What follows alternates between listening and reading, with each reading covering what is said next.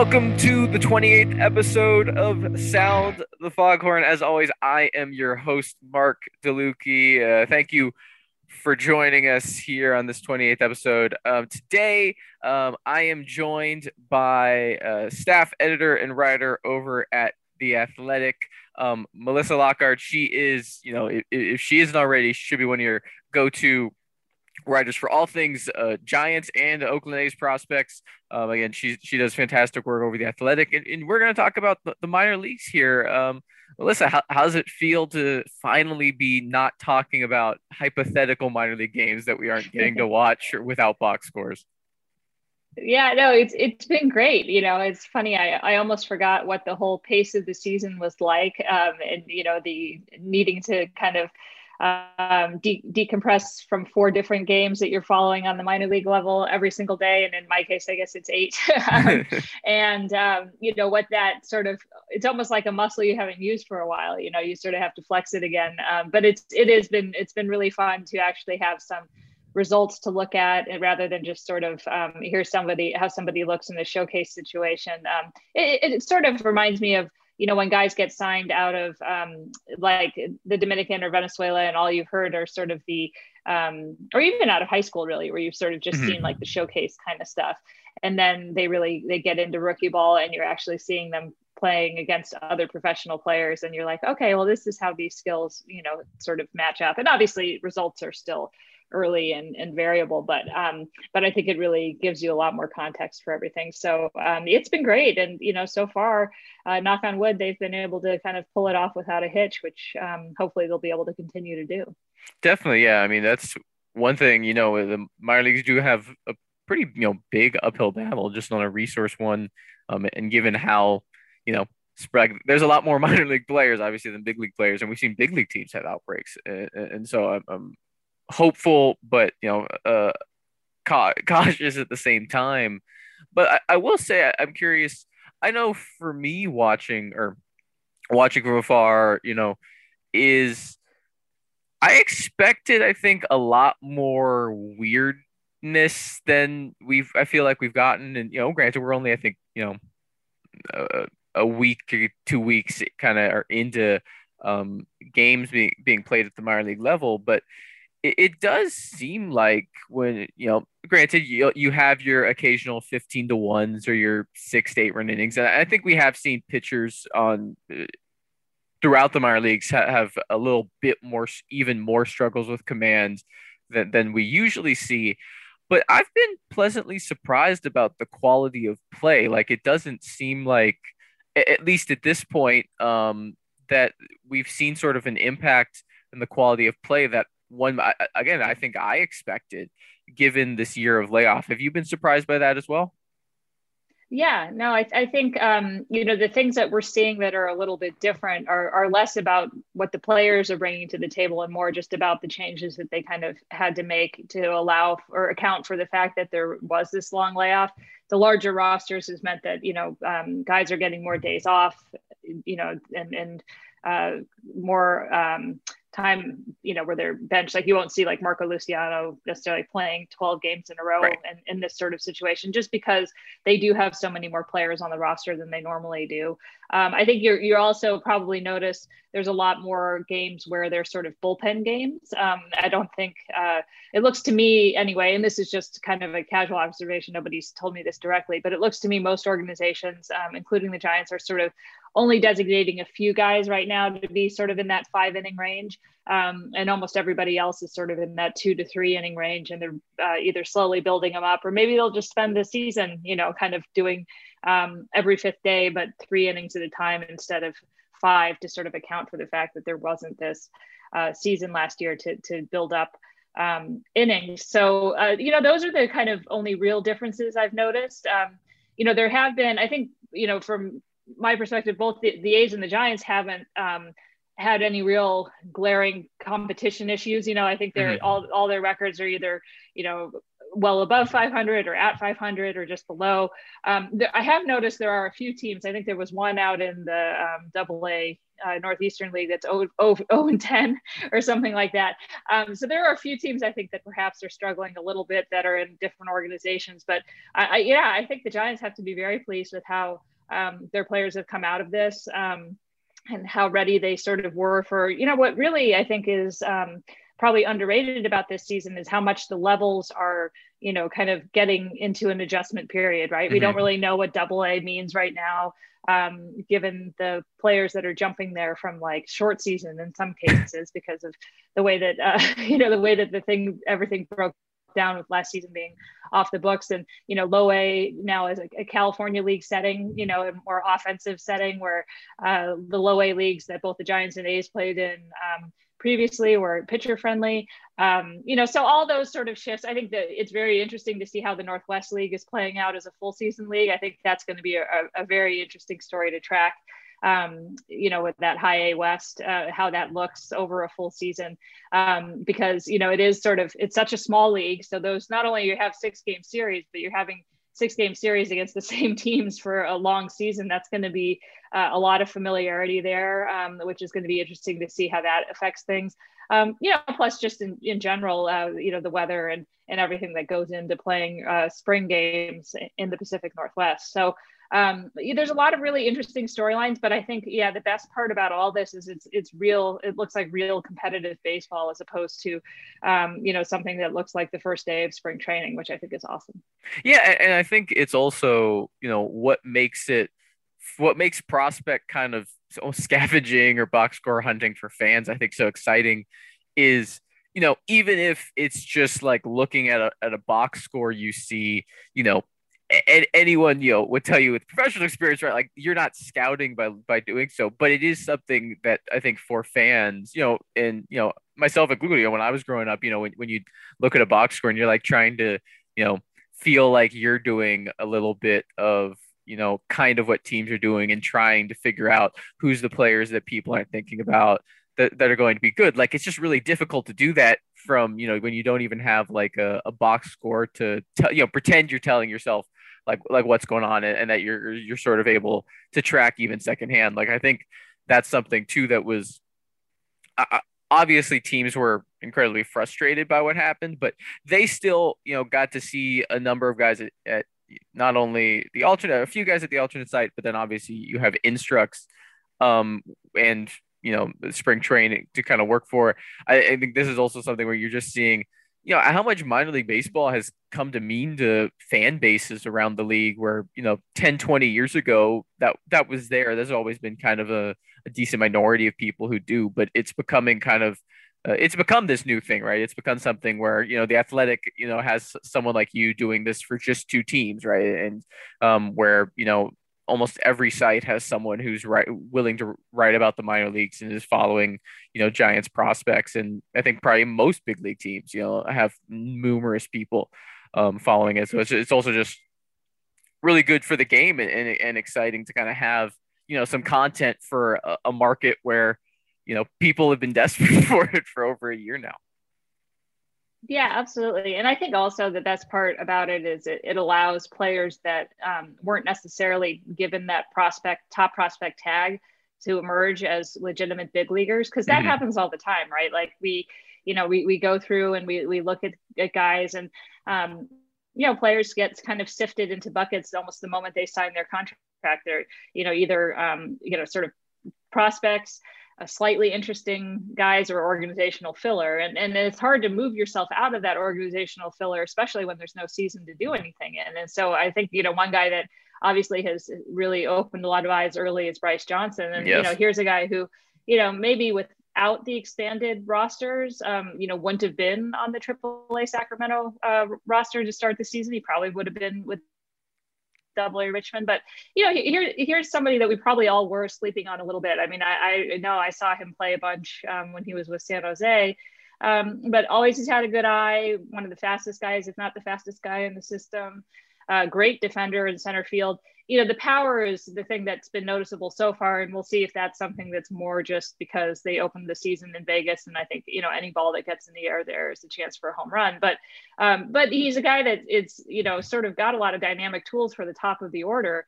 Um, and someone that you know the fact that he is a pure center fielder is is someone who could be very much of interest for a Giants organization that's obviously been searching for somebody for quite some time for that spot. So, um, you know, obviously the guys like Heli- uh, Heliot Ramos and, and others are the ones that you sort of think about first when you think of outfield prospects, Luis Matos and stuff. But um, it, it's not to say that someone like Bryce Johnson couldn't become an important part of what the Giants are hoping to build. And without games, there's just no way for him to prove that he can do that. So um, that's my kind of favorite part of this sort of thing coming back and, and us being able to see, um, you know, box scores on a regular basis.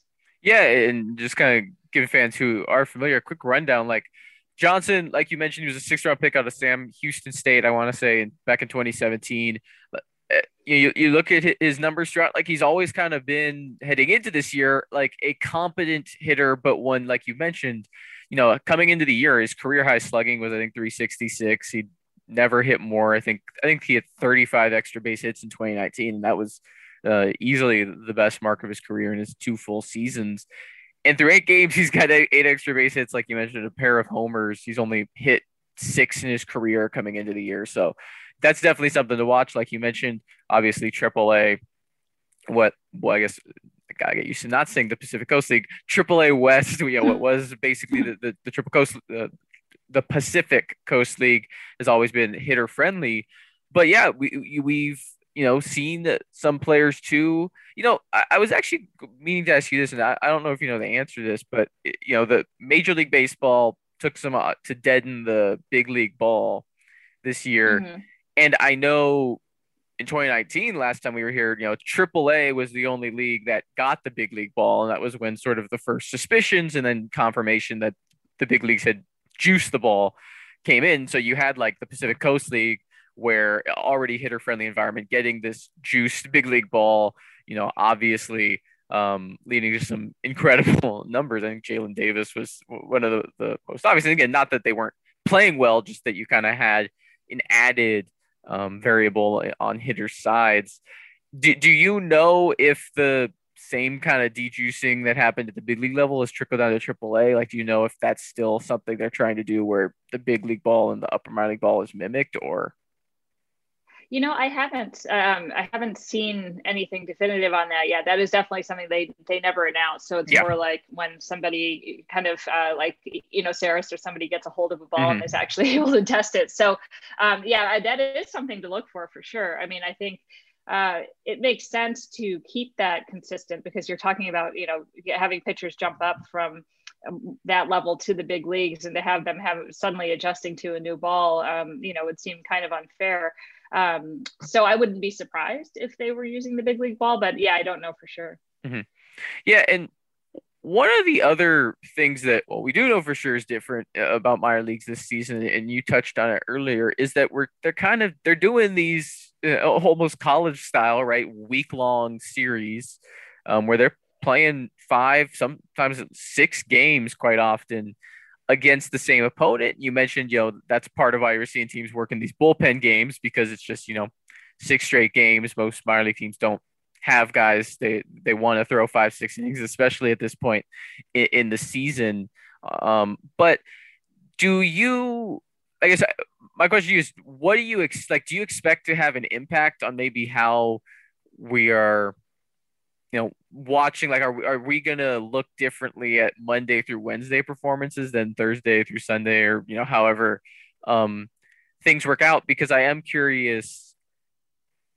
You know, playing the same team every day, does that are we going to maybe see? You know, one of the big things about you know lower minor leagues, especially we, we talk about when we're evaluating players, right? Is pitchers, you know, aren't necessarily able to adjust to scouting reports as quickly against hitters. Part of it, um, just because there's less information on the hitters, but but also a part of it is you know the pitchers usually have you know less flexibility in their own repertoires, probably less precision with their command, so it's harder for them to attack specific weak spots and, and take advantage of that.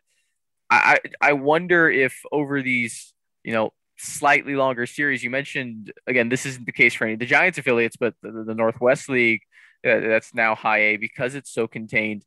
I, I do wonder if we're going to see some interesting sort of separation where we get the the players who are you know better able to kind of make adjustments right the, the players who are better able to see a pitcher once or twice and you know figure out a specific um, hitch or, or, or, adjust to you know their repertoire quicker are, are we are going to kind of get to really take advantage of these longer series this kind of more prolonged time to look at p- opposing players where potentially on, on, the other end you have players who you know there's you know plenty of prospects who fit this bill right who perform quite well in the lower minor leagues. But when you get to the upper minor leagues when you get to better competition but perhaps more just as importantly competition that is better uh, more interested in adjusting to you specifically as a hitter and kind of curtailing to a scouting report that you know maybe we're starting to see some of those effects earlier because teams kind of have this more extended look at players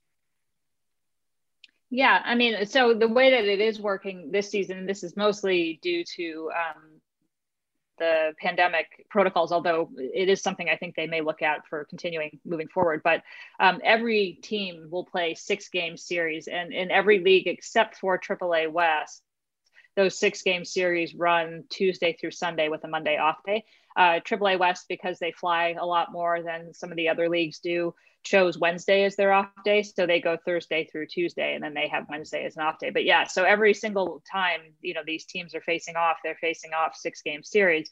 Um, and, you know, I think it was interesting. I was actually talking to uh, Jim Eppard for uh, my A's notebook, but this translates to any uh, team. Um, that you know, from he's the A's hitting uh, minor league hitting coordinator, and you know the, the way he kind of thought thinks about these six game series is you know it's a great coaching opportunity because obviously you can't hide any of your flaws. I mean, once a, a staff sees you one or two games by that third game they have a decent book on you by the fourth and fifth game and sixth game you know they're they're all over you so if you've got something that um, is a pretty glaring hole. If you're not going to work on it, they're going to just pound you uh, incessantly in that spot. And you know, ultimately, um, a hitter has to decide: Am I willing to make the adjustment, or am I willing to see my numbers, you know, kind of fall apart? And in other situations where it was a three-game series and they could get away with that, they might not want to make that adjustment because you know it's hard to, when you're doing well statistically, move away from what you're doing.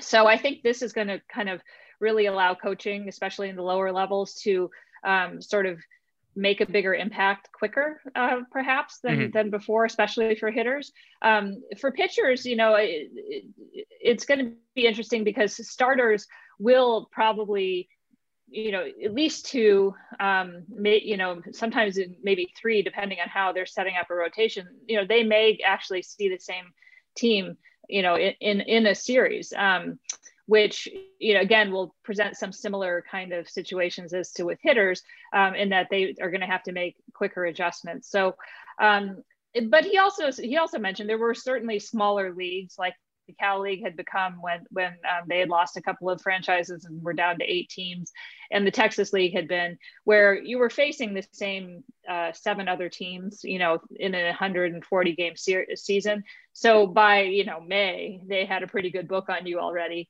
Um, so maybe the book gets written quicker now and it's every league as opposed to just a couple of these smaller leagues um, but there was some kind of previous experience with this idea of teams really getting to know each other well what i think will be interesting though is um, you know when it gets to sort of the heat of the summer and there's uh, you know those kind of heated moments where mm-hmm. somebody gets hurt or um, you know there's some sort of disagreement uh, having these teams facing each other so often and for such a long stretch uh, is going to create some interesting um, personalities situations yeah. and, and potentially some conflict there.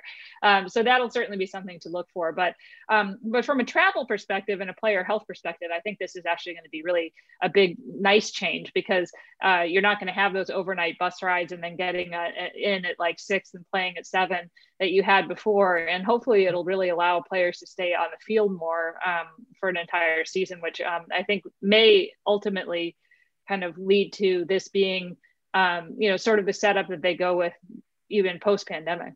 Mm-hmm.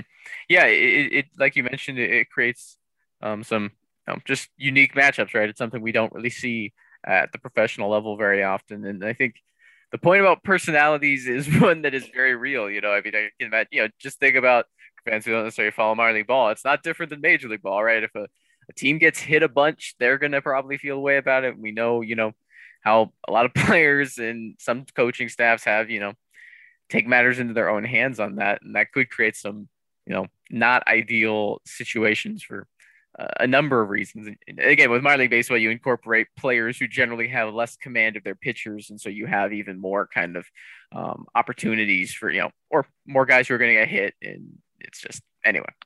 Um, so you know, shifting to the play on the field, uh, obviously it's still early. You know, we're not we're not re-ranking our prospects list quite quite yet, but uh, who have been the performers that have stood out to you so far? You mentioned Bryce Johnson. Uh, any other kind of names? And let's let's start in the upper minors. Anyone who maybe you think um, more so than you expected might be ready to make a impact or potentially contribute at the big league level at some point in the near future. Yeah, I mean, I, you know, I think uh, a lot of the guys that are in Sacramento are the guys that mm-hmm. uh, people are pretty familiar with. Um, but you know, I think the um, Thairo Estrada, you know, who was mm-hmm. acquired just right before the start of the season from the Yankees, has looked really good um, in limited action so far at the plate.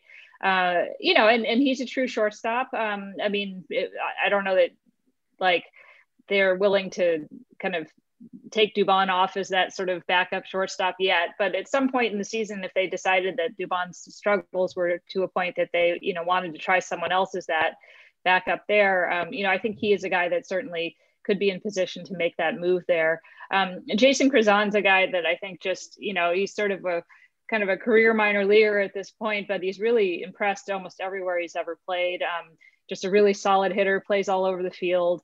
Um, and you know, I don't know that he is going to find a, a, hole into this Giants roster, especially as well as they're playing right now. But um, you know, certainly he's a guy that I think um, has been underrated for a lot of his uh, you know, sort of minor league career, and and someone that I think was probably pretty hurt by that layoff last year because I think he was sort of on the verge of finding a way to to make a, a bench, you know, name for himself. Um, you know, before that was canceled. And then, you know, looking at double A, um, you know, Heliot Ramos obviously is off to a really solid start. And I don't know that he'll be at that level for too long. I think, you know, he got that one month of uh, double A ball at 20 the end of 2019 um, you know, i don't know that they set a calendar to it but it wouldn't be surprising if they sort of had a rough idea in mind that you know three to four weeks at double a would give them enough of a sample size to decide that he's you know ready for triple a. Um, but certainly i think he's not given them any reason to think that that he wouldn't be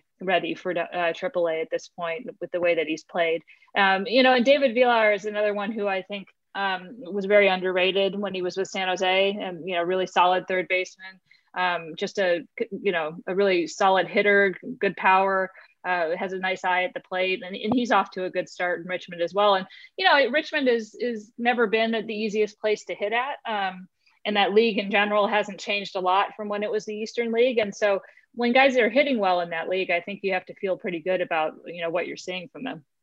No, definitely, and uh, thinking about uh, Villar and you know another guy who we, we can talk about a bit, but Sean Roby down at High mm-hmm. A, that you know they were back to back picks in that 2018 draft. I want to say I think Villar was 11th and Roby was 12th, and you know two kind of corner bats with, with, with power, and Villar who performed quite well um, in at the, at the, on the four year in a four year college, and Roby in the JUCO setting. But uh, you got to think the Giants right now are thinking back you know, obviously that's the draft that has Bart, you have Hjelle, and you have a bunch of guys in the first 10 rounds, but they have two guys who are already, you know, right beyond that, who they gave, you know, 120, 125,000, I want to say, who are, you know, per- performing like legitimate prospects in, in their own right, who, who you can see um, contributing, you know, potentially as, you know, in minimal, you know, potentially bench corner bats, but also um, depending on how the defense plays out or, you know, how far the bat develops, even could be everyday players. I think uh, another one into the mix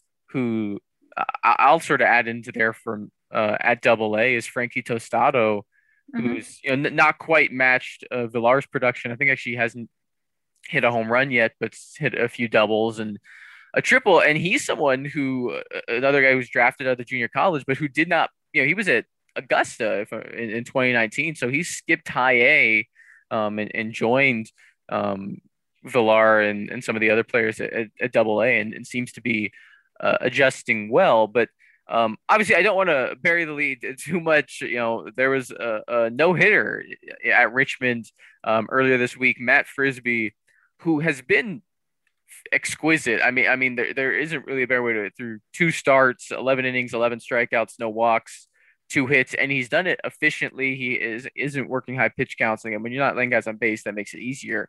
But even with that in mind, he seems to be getting through players. You know, again, just having a strikeout per inning is really impressive when you look at how many guys he's also just getting to ground out on two pitches. Like he's having um, quick at bats. He works six perfect innings hands the ball off to Joey Marciano, who goes one and two thirds. Matt Seelinger gets the last out in the eighth, and then Pat uh, Ruotolo um, gets out gets out of it in the ninth on that Thursday now? Yeah, Thursday. Um, and, and, it's the not only sets the Flying Squirrels franchise record for longest win streak um, in, in the franchise's short history, but then also records their first nine inning no hitter. Um, this Richmond team has been one I feel like that you know, in the Evans years and even early, or I guess the, the one year we had with Zaidi, the Richmond team has kind of been a barren space historically for, I feel like, the Giants system where the best prospects have either gotten kind of moved, they've either stalled at double A and haven't performed quite well, or if they have, they've moved through quite quickly to triple A. And, you know, the, they haven't been able to, you know, the minor league free agent talent at least hasn't been there. I feel like this is the first place where, I mean, really up and down this minor league system, where this is a roster though you look at and, and you see prospects throughout. You know, we, you mentioned Ramos and, and, even some secondary players like Villar, like Tostado. But then you look at the pitching staff, and obviously Frisbee's the one who's a part of a no hitter, but you know, it's not just Frisbee. You have Tristan Beck, you have Sean Hjelle, who came into the year as both, you know, solidly top 20 prospects in, in, in this system. You have um, Sam Long, who I ended up ranking the top 20, but, you know, regardless of where he was ranked, was this huge story that kind of came out of nowhere in spring training. I mean, what do you, when you think about the system from a few years ago to, to what it is now, you know, how do you evaluate just like the improvement in depth you're seeing up and down the minors? Yeah, no, I mean, there's no question that the depth has um, increased, you know, probably tenfold. It was a very thin system um, about three or four years ago. You know, there there there were good players, um, and certainly I think you can look at the Evans era, and a lot of the players that are the players we're tracking now were selected during his tenure. So it's yes. not like they weren't finding good players. Um, they just hadn't kind of hit their stride yet. Um, but it had sort of, you know, I think uh, people forget, you know, minor league systems are cyclical. And when, especially when you have a good team for as long as the Giants had a good team at the big league level, they do tend to get thin because you have to make trades. And that's kind of the name of the game, right? Like, you know, minor league systems exist for two reasons one, to fill your major league roster, and two, to enhance it by trading guys to get better major league players. So, um, you know, when that happens, you're, you're going to find that the systems thin out a little bit. And you're also drafting towards the end of the first round almost every single year when you're good. So that that makes it tricky too. Um, obviously they've had some higher picks in recent years when the team wasn't that good um, and, and, have started to take advantage of that. But um, the international program you know obviously has really really improved not just in terms of who they're signing but also how they're able to develop those players and bring them over um, to the states really a lot more polished than they were before um, but in you know, in terms of what's happening in Richmond, I mean, I think you know part of the problem had always been that you know a Richmond's a tough ballpark to hit in, so um, a lot of the hitting prospects in particular had gotten there and had had a tough time, and I think so.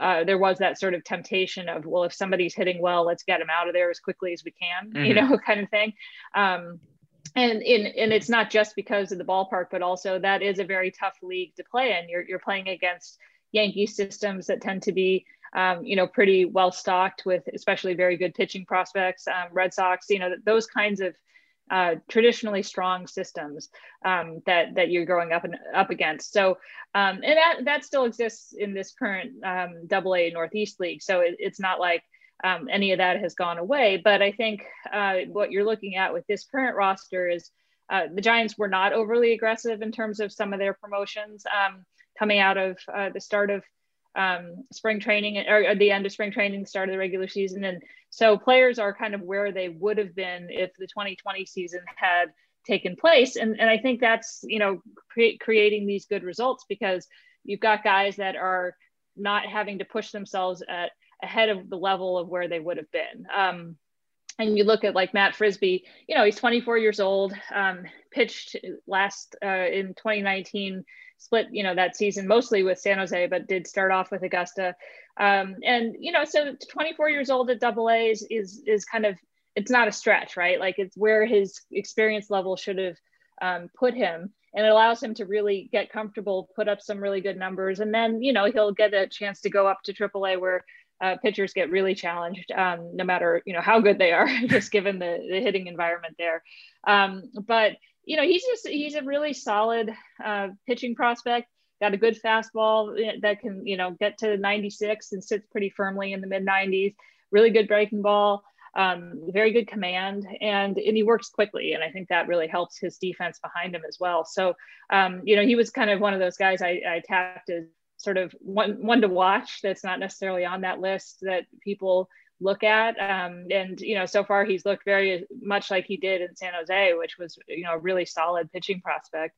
Um, you know, and Hjelle, I think he's just sort of getting settled a little bit. The command hasn't quite been there yet. You, you can see that with the homers allowed and the walks, but um, you know he's missing a lot of bats. Uh, he's there's not a lot of hard contact except for the home run. So it's like when you know it's that's kind of weird to say, but like um, when he's missed, he's missed badly. But when he's hitting his spots, he's been very hard to hit. So I think kind of just refining that. And, you know, obviously a guy with his height, it's going to just be a challenge to get to the point where he's repeating exactly his delivery every single time so that he can have that consistent command. But I think that's what they, you know, have him at this level to do. He did spend a decent amount of time in Richmond in 2019, but I think the idea was maybe get him the equivalent of a full season there, you know, before you put him up at AAA to get that command where they really want it to be. Um, yeah, and you mentioned Sam Long. I mean, just a really interesting um, story. You know, obviously the stuff is fantastic. We saw that at spring training. Um, you know, it's still early in terms of whether he ends up as a starter or a reliever long term. He's a little bit older, but doesn't have a ton of mileage on his arm. So I, I don't think there's any reason that you have to look at the age and say, well, you know, that means he has to be a reliever. But um, if the Giants don't need him as a reliever at the big league level, you know, the way that they've sort of had Kervin Castro and, and Gregory Santos and um, sort of convert from starting to relieving because of need. You know, I think then Sam Long should get a ch- chance to really stretch out as a starter because he has all the pitches that you would be looking for, um, you know, to be a starting pitcher. So uh, definitely a lot as a pitching staff, this might be the most interesting one of the affiliates right now to be kind of tracking. Yeah, I, I would I would agree with that just because you know it seems like pretty much every day they're sending someone out there who you know has a legitimate shot or you know every minor leaguer has a shot at, becoming a, a, big league um, you know starter but but uh, especially players who who we've been tracking for some time. I think also, you know, we saw at the major league level, right? You know, Camilo Doval makes his debut since, you know, obviously you don't have minor league season in 2020. We're having, you know, players make their big league debuts who, you know, obviously haven't played much in the upper minor leagues in the case of Doval and, and Santos, they made their debuts debuts before they'd appeared at you know Double A or Triple A in the case of Santos. Um, or yeah, and you know Kervin Castro, who prior to this season hadn't you know played outside of short season ball, the um, Northwest League uh, with Salem-Keizer. I, we're seeing that too, I think, in some fun ways at, at the upper minor league level, more so with the minor league free agents. But the, the player who caught um, the no hitter um, for the Flying Squirrels, Brian Torres, a, minor league free agent signing, um, who you know never played outside of rookie ball, and he, here at Double A, his third game, he catches he catches um, this no hitter. So kind of you're also just seeing some fun things, even with where players are being placed. And the Giants have been a team since uh, Zaidi took over, especially with Kyle Haines as uh, Kyle Haines, obviously as farm director, uh, was promoted to farm director around that same time the Giants have been fairly aggressive with, um, if not at least with placements, but definitely with promotions. Right, we saw Ramos and Bart and Hjelle get promoted to Double A in 2019. Um, when you know Ramos was doing exceptionally well, but you know Hjelle and you know Bart weren't were doing very well at San Jose at, at high, but they weren't doing it, it, to such a degree that you felt like the Giants they forced the Giants' hand to both them to Double A. You know Marco Luciano um, and, and a number of other prospects in the Arizona League were you know relatively quickly. In the case of Alexander Canario, another one who spent about I think ten games and hit an absurd amount of home runs in Arizona, gets promoted to Salem-Keizer there. The Giants, uh, you kind of mentioned it, you know, with Ramos. They seem to be fairly conservative with their placements of their most notable prospects. It seems like they, like you mentioned, assigned players where you'd have expected them to be assigned had we had a minor league season in, in 2020. Marco Luciano, Luis Matos, uh, they get assigned to San Jose, which is now for, for fans. I know it's it's still difficult for me to adjust, but San Jose is now low A.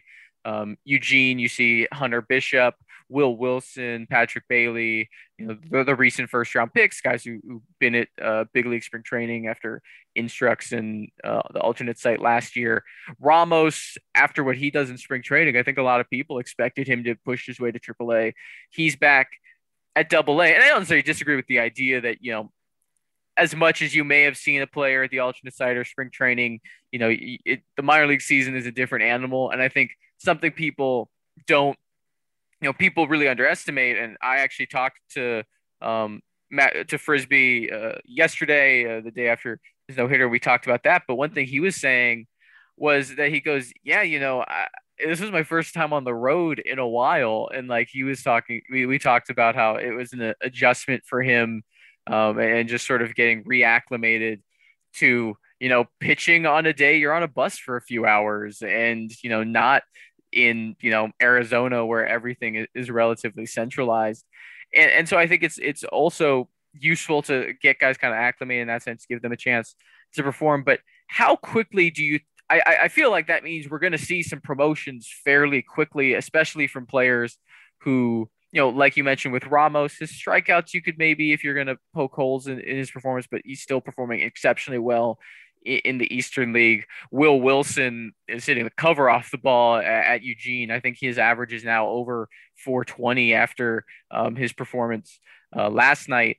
When do you expect to start seeing some of those first promotions um, for, from these prospects? Yeah, it's a little tougher to tell this season. I think usually you tend to see them around the All Star break, which is mm-hmm. um, generally speaking the second week in June, um, which in this case, the second week in June would be about a month and a half into a season. Um, so, you know, that may still be the time that you see that, um, not because there's an All Star break, but because uh, six weeks it gives you a pretty good sample of, you know, what you think you're seeing guys have had a chance to you know not only get used to the idea of being on the road and being at home but also have gotten a chance to play um, six different teams as opposed to you know right now. Um, i think there probably is a little bit of a you know kind of you have to wait and see. Well did someone just have a really good series because the team they played was really not good you know and we don't know that yet. Um, but we will know that in a couple of weeks i think. So um, you know I, ramos might be a little bit of a different situation just given the fact that he has had both the alternate site experiences and the uh, you know time in big league camp and he performed so well. Um, I, I would guess, and and I, I, don't know this for sure, but I would guess that some of the other guys like Will Wilson and, and Sean Hjelle and some of the others are probably more in that let's see in six weeks how everything is is laying out um, and and we'll see how um, you know how it all plays out that way. Um, i don't know that there's a sense they need to be rushing a guy like wilson. Um, you know he's with a group uh, that he played with at the alternate site um, in some cases like with bailey actually played with in college and uh, it's a nucleus I think they wouldn't mind developing together. Um, and there's nothing wrong with having a lot of success at a particular level. And this is his first full professional season. He did get a little bit of time at, short season with the Angels when he was drafted, but um, you know he hasn't had a lot of time in professional ball yet. Um, and so I, I, I don't even though you know we all have this sense of like let's hurry let's hurry because um, you know guys you know we're are a year older than they would be normally at these types of levels.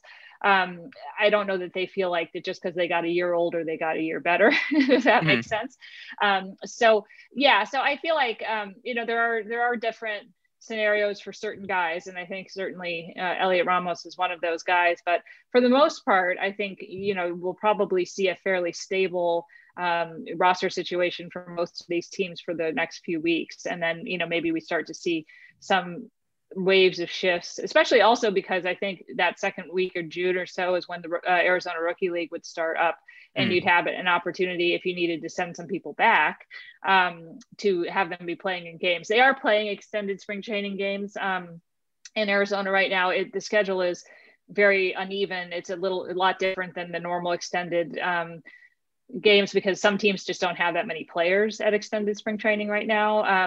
But uh, the Giants are actually playing fairly regular um, extended games, but they're not the same, you know, obviously as playing in games that have box scores and count. So, um, but once there's another affiliate to kind of move players around to, that that usually sort of gets uh, the the roster changes going a little bit. So um, that's probably what I would look at. But you know, then again, next week you'll probably see a whole bunch of promotions and I'll look like an idiot. So, um, you know, you never you never really know. And, and injuries, of course, can change um, the dynamic of everything, right? Like if there was a significant injury in Richmond that opened a spot for um, you know, Wilson, they might just go ahead and say, okay, he's ready. Like, let's go ahead and move him up or whatever. Um, so, you know, that, that could all, these, these best laid plans are always laid and then uh, life gets in the way a little bit, but um, that's kind of what I would expect at this point. Mm-hmm. Yeah, and I think um, a- another thing where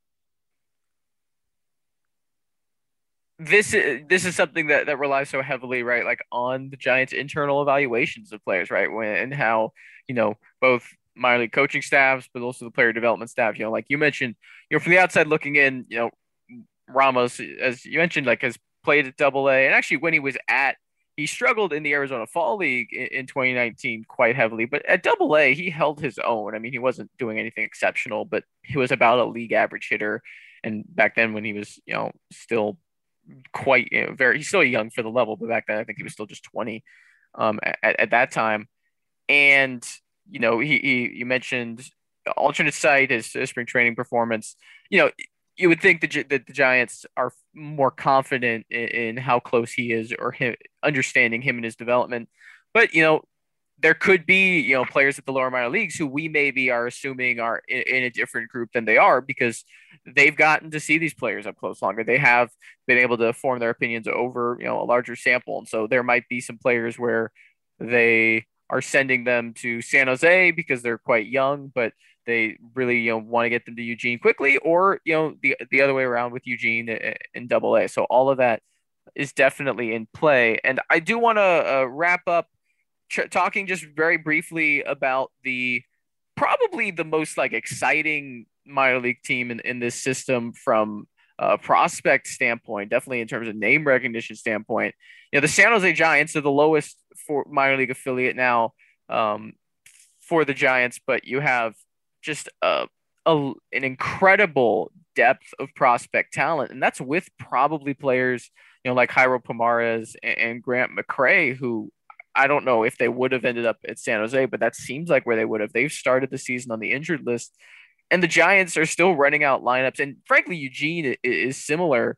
They're running out lineups where eight to nine players who, if you follow the system, are you know players who people are writing about as legitimate prospects. You know, whether it's players like Garrett Frechette, who, or as someone like I mentioned, McCray, who hasn't played yet, but you know, like Garrett Frechette, uh, you know, early mid round pick who, who gets an above slot bonus. You obviously have Marco Luciano, Luis Matos on the pitching mound.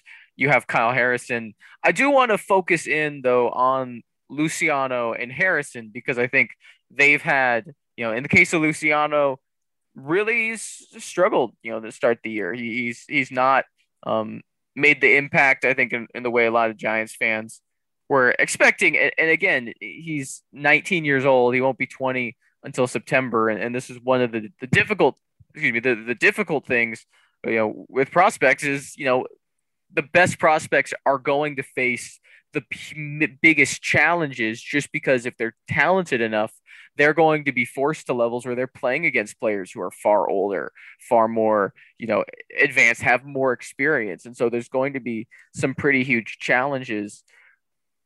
What do you think is potentially the been the, a, a cause for, for Luciano's struggles here early? And, you know, do you think the Giants are going to let him play through this once you get play in Arizona, or do you think the Giants might consider sending him back to Arizona if he doesn't, you know, kind of start picking things up here shortly? I'd be pretty surprised if they send him back. I think he'll he'll have this year to um, you know be at this level. I, I would expect that even if he has a slow start to the season, that by the second half he's he's hitting a lot better.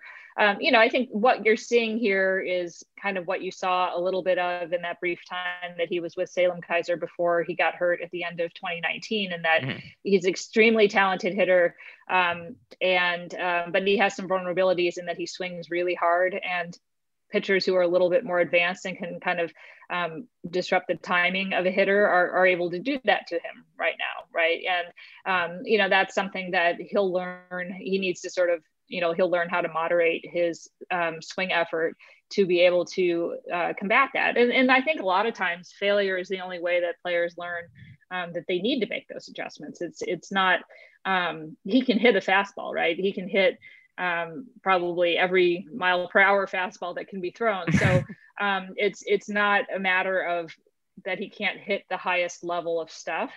Um, it's just a matter of kind of understanding what pitchers are going to want to try to do to him. And um, in a camp like setting, like in the alternate sites, or even in spring training when pitchers are working on what they're working on, as opposed to really working on trying to get a guy out, um, he's not going to face those kind of uh, challenges the way that he will in a regular season, even at the low A level. Um, and so I think probably what he's seeing now are, you know, guys that went to college and who, you know, maybe they don't throw 98, but they have a couple of different ways they can get you out. And um, they're able to do that to him, you know, right now because they're they're able to disrupt his timing. And and again, I expect that because he is as talented as he is, that will get better as the season goes on. And if he ends up with a fairly pedestrian line as a 19 year old in low A, I don't think anyone's going to be too worried about it at all. Um, and, you know, but it, it, at the flip side, I think it is also only uh, less than 10 games, you know, and um, in 10 games time, we might be looking at him having uh, 900 OPS. I mean, that's how quickly yeah. things can, can change on you. So um, I wouldn't worry about it too much. And again, um, in some cases, it's good for players to have failure because that's the only way that they can really address um, some of the holes that they're dealing with. I think, you know, you look at, at Joey Bart and um, he had a pretty significant hole, you know, in his, yeah. the inner half of the plate that he needed to address. And it was difficult to address that for him in the minor leagues because minor league pitchers are either missing that spot and hitting him in the hand and injuring him, or they were um, staying away from him because, you know, minor league pitchers often don't try to challenge really good hitters inside. So he got to the big leagues, and that became a very obvious thing he needed to work on. Um, and he had to go back to AAA to figure, you know, to continue that work.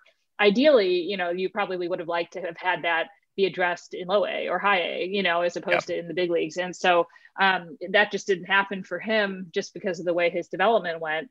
But um, if that happens for Marco in low A now, uh, I think that only benefits him down the road. Yeah, and I think about you know someone in the same spot from Luciano from a age standpoint, same international signing class, Luis Matos, who's uh, might be I don't think he's the youngest player in at low A West right now, but definitely one of um as Luciano is also one of the youngest, but, but Matos is even younger. You know, he's someone who again I've been I think high on him, uh, you know, uh, higher on than, than most, but and he's hitting 360. He's got this I think he's slugging 600 after hitting a homer yesterday. But the one thing I have noticed, and I think this is something that Luciano, eh, like you mentioned, with the timing and you know chasing a bit of pitches or falling for breaking balls out of the zone has, has I think been a bit of a struggle for him. For Matos, he's been similarly aggressive and especially at swinging on first pitches and and but he he has you know sort of the thing with Matos has always been this incredible bat speed and just bat to ball skills, right? That he's been able um, to put the ball in play. And again, he, his OPS is nearly a, a, thousand right now, and again, small sample size, all the caveats with that. But I think it's important to think about the, the goal for these players is not to be the best player they can be at low A West, right? Um, it, you know, just because Matos is OPS is a thousand and Luciano's might be you know sub six or five hundred right now. That doesn't mean that Matos is now a better player than, than Luciano. It just means that they're a different. They have different developmental tracks to take, and, and Luciano still, because of his power, because of you know all the things you mentioned, you know, has the ability to to probably become. Well, you know, Matos I think has some impressive tools too, but you know, it doesn't mean that Luciano his trajectory has necessarily changed. And I think, as you mentioned, with someone like Matos, you know, who's off to this hot start, I think you might have some people in the Giants system or the, the Giants player development staff who are a bit concerned about how aggressive Matos has been at the plate because while he may be able to, you know, square up this low A pitching, he might be working in some bad habits. I, I think of someone like uh, Sandro Fabian, who notoriously didn't walk at the minor league level and, was really um, aggressive at the plate, but performed really well, especially in rookie ball a short season. Had a solid, passable year at Augusta, and then it, it took a, a kind of a step back when he reached high A. And, you know, he's now kind of become a bit more better at, at working the working um, counts and whatnot. But that's just something coming on. Again, like the, when we're looking at it, it's, it's fun to look at the box scores. It's fun to follow these players this season. But I think it's also important for fans to keep in mind that, you know, the end goal is not for them to be the best minor league players they can be. It's for them to become the, the best big leaguers. Yeah, absolutely. And, and I think walk rate is something that will be, you know, heavily focused on um, and contact rates. Um, and you're right. I mean, the, the tricky thing with players like Matos is that um, when you do have really good bat to ball skills, it is a little bit difficult to teach them what to swing at. Um, and I think that sometimes for those kind of players, that breakthrough doesn't come until AAA because um, they can make contact on basically anything. You know, yeah. it's it's not that they can't hit a ball that's up at the shoulders or down at their ankles. Um, it's just you don't hit it as well, um, and that doesn't necessarily happen until you get to AAA when those pitches at those bad spots become much harder to do good damage with. Um, so that may be the case for him, and I think that's something that um, you know they'll keep an eye on uh, as as this goes by. I, I don't know that um, you know, he'll necessarily dramatically change his profile in terms of becoming somebody who takes a ton of pitches and mm-hmm. um, and that sort of thing. That that may just never be his mo. But I think that um, in terms of you know what you what you look for um, from a development path standpoint, you know, that may that kind of realization of I need to recognize what are the good pitches to swing at, not just can I hit this particular pitch. Um, it sort of reminds me of uh, Jorge Mateo. Um, mm. You know, he was a guy who, um, I mean, you know, literally he can hit any pitch, right? Like there's there is no pitch that he can't put a bat on. Um, but you know where he has stalled out um, as going from the guy that you thought was going to be a five tool, you know, big leaguer to you know more of a bench player is that he hasn't quite figured out what the best pitches to swing at are yet. And that may still happen. I mean you know it's uh, part of the, the unfortunate thing especially with the latin players is that they have to go on 40 men rosters so early. Yeah. Sometimes they don't have time to make those um, adjustments like a player who gets a little bit longer runway. So um, but but I mean, you know, that's still a big leaguer and a big leaguer who can be pretty useful even at the low end of what you would have expected. So if that's a low end, that's still a really good place to start. Um, and I think that is what's really exciting about Matos is that hand-eye coordination. Definitely, uh, Melissa. Thank you. Uh, you've been incredibly gracious with your time um, this morning, and um, you know, it just says something about the Giants system. Like we don't even get to talk about Kyle Harrison, who's you know, had some control issues, but struck out 14 in, in, his first couple of starts. It's been, it's it's a really talented system, system, a really um, excited, exciting system. And, and, to your credit, you've done a, a, lot of great work on again. And if you're interested in the A's as well, you do a lot on that. Where can people um, follow you on, on Twitter and where can they keep up with your work? Yeah, uh, on Twitter it's at Melissa Lockard, uh, um, and Lockard is L O C K A R D. I know that there's always the temptation to put the H in there, and then you can find me at um, uh, the Athletic, and you can just search my name, and you'll find all my articles there. Sounds good. So thank you everyone for tuning in for the 28th episode of Sounds the Foghorn Fansided's official San Francisco Giants podcast. I'm your host as always, Mark DeLucchi. You can follow me on Twitter at Mad DeLucchi. That is M-A-D-D-E-L-U-C-C-H-I. You can follow Around the Foghorn on Twitter at Round the Foghorn. And until next time, stay safe and have a wonderful week.